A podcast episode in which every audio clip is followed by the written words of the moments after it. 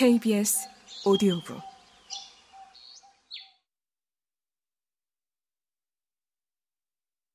바람처럼, 숲처럼, 불처럼, 산처럼.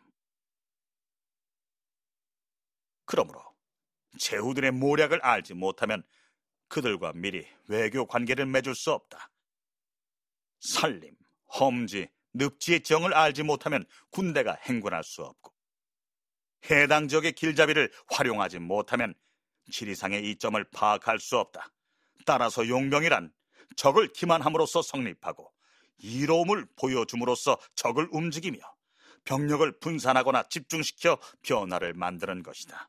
그러므로 그 병력의 기동이 빠르기가 광풍과 같고, 그 고요함은 숲속과 같으며, 적을 공격하고 약탈하는 것이 불과 같고, 미동하지 않는 것이 산과 같다.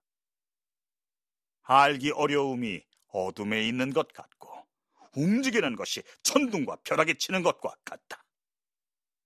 적의 고을을 빼앗고 그 병사들을 분산시키며 점령한 땅을 확장해 이익을 나누고 권세를 저울질해 기동한다. 우직지계를 먼저 아는 장수가 승리하니 이것이 군쟁의 방법이다.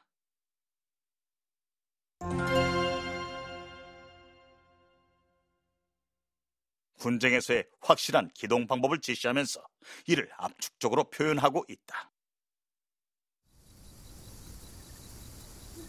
특히 원문의 병이사립이라는 말은 먼저 적을 속여 아군의 의도를 오판하게 하고, 유리한 점을 의도적으로 노출해 적을 그릇된 방향으로 움직이게 만든다는 뜻으로, 이는 분합위변이라는 말과 함께 쓰인다. 분합위변은 기정분합이라는 말처럼 승리를 얻을 수 있는 상황을 조성하는 과정이다. 그러므로 손자는 빠른 기동을 중시하면서도 지나치게 속도만을 내세우지 말아야 할 것을 이야기하고 있으니, 용병이란 바람처럼 빠른 경우도 있지만 숲처럼 고요하게 이루어질 필요성도 있다. 손자는 제후들이 전략, 지형, 향도 등 세 가지를 운용하지 못하면 매우 무모한 싸움이 될 수밖에 없다고 하였다. 즉, 외교 관계, 지형적 조건 파악, 현지 사정에 능통한 자들의 도움이 있어야 정확하게 기동할 수 있다는 것이다. 손자가 지형을 강조하는 이유는 용병과 포진이 일정한 공간에서 이루어지기 때문이고, 병사들이 움직이는 장소가 바로 땅이기 때문이다. 자연 조건은 공격과 수비에 결정적인 영향을 미치며, 이는 전, 지, 인 세 가지를 아는 자는 승리하고 그렇지 못한 자는 패한다는 말에 이미 표현되어 있다. 소진이 연나라 문호를 만나 합종의 중요성을 설파하면서 한 말이 바로 이 지리적 조건이었다.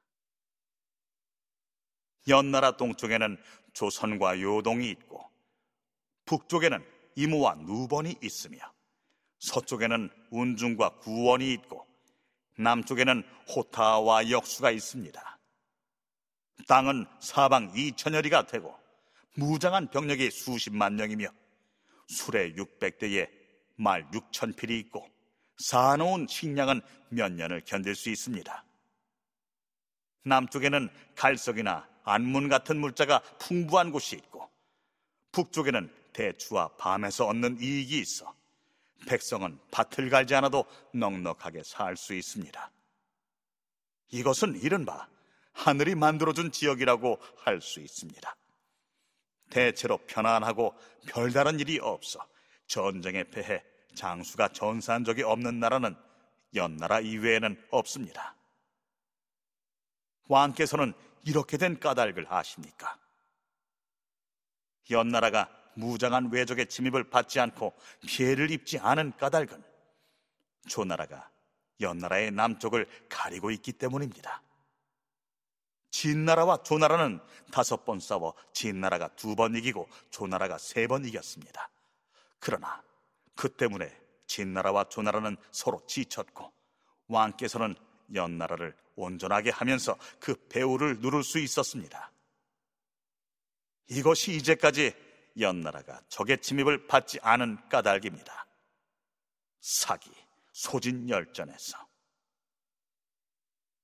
이런 요새와도 같은 땅에서 왜 진나라를 받들어 화를 자초하느냐는 것이 소진의 요지였다.